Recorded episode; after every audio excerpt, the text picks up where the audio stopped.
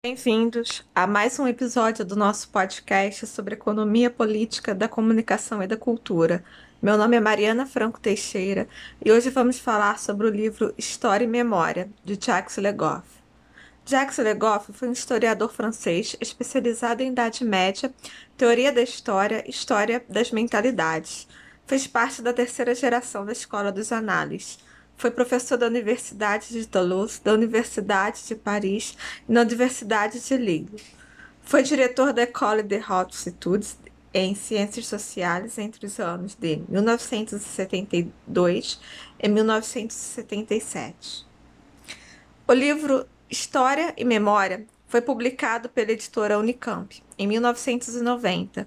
Possui dez capítulos: História, Antigo Moderno, Passado Presente, progresso, reação, idades míticas, escatologia, decadência, memória, calendário e documento monumento. No último capítulo que trataremos aqui, documento monumento, Jacques Legoff analisa a relação entre documento e monumento no campo da memória no panorama da ciência histórica.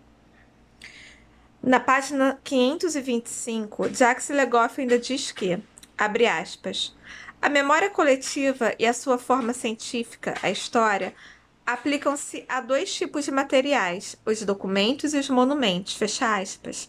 Na página 526, Jacques Legoff aborda a função do monumento e a relação do documento com o monumento. Segundo ele, abre aspas, os materiais da memória podem apresentar-se sob duas formas principais os monumentos, herança do passado e os documentos, escolha do historiador.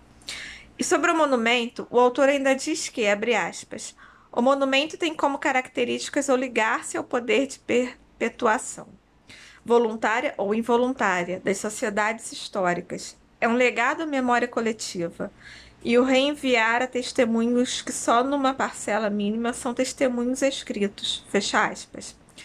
Na página 530, Jacques Legoff aponta o trabalho da Escola dos Análises dentro do panorama do conceito de documento. Para ele, abre aspas, os fundadores da revista Análise, Histoire économique et sociale, 1929, pioneiros de uma história nova, insistiram sobre a necessidade de ampliar a noção de documento, fecha aspas sobre os avanços tecnológicos e sua relação com a nova concepção de documentos, na página 532, Jacques Legoff diz que, abre aspas, a intervenção do computador comporta uma nova periodização da memória histórica, fecha aspas, e ainda diz que, abre aspas, a revolução documental tende a promover uma nova unidade da informação.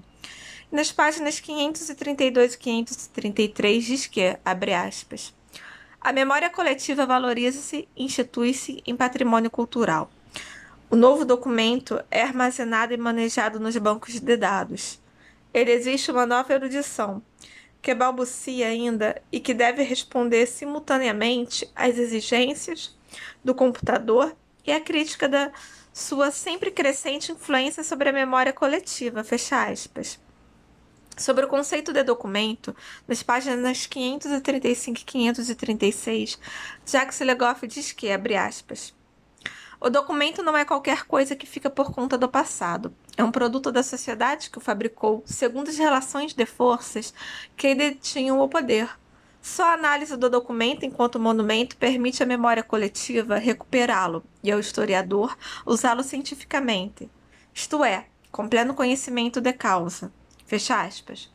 E diz que, abre aspas, a história é o que transforma os documentos em monumentos. Fecha aspas. Na página 537, 538, Jacques Legoff diz que, abre aspas, a intervenção do historiador que escolhe o documento, extraindo do conjunto dos dados do passado, preferindo a outros, atribuindo-lhe um valor de testemunho que, pelo menos em parte, depende da sua própria posição na sociedade da sua época e da sua organização mental, insere-se numa situação inicial que é ainda menos neutra do que a sua intervenção.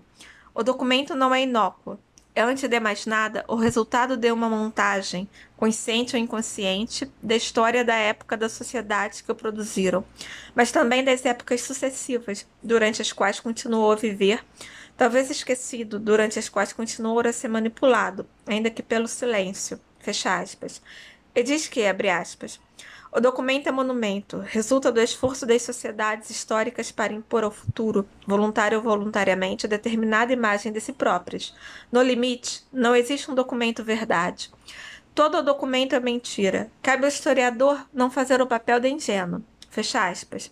E que, abre aspas, é preciso começar por desmontar, demolir que esta montagem desestruturar esta construção e analisar as condições de produção dos documentos monumentos. Fecha aspas. Então, ouvinte, este foi mais um episódio do nosso podcast sobre economia política da comunicação e da cultura. Se você quiser saber mais sobre o assunto, visite o nosso site APCC e o nosso canal no YouTube, o APCC Brasil, e curta nossa página no Facebook, APCC Economia Política da Comunicação e da Cultura. Obrigada pela sua audiência e até a próxima.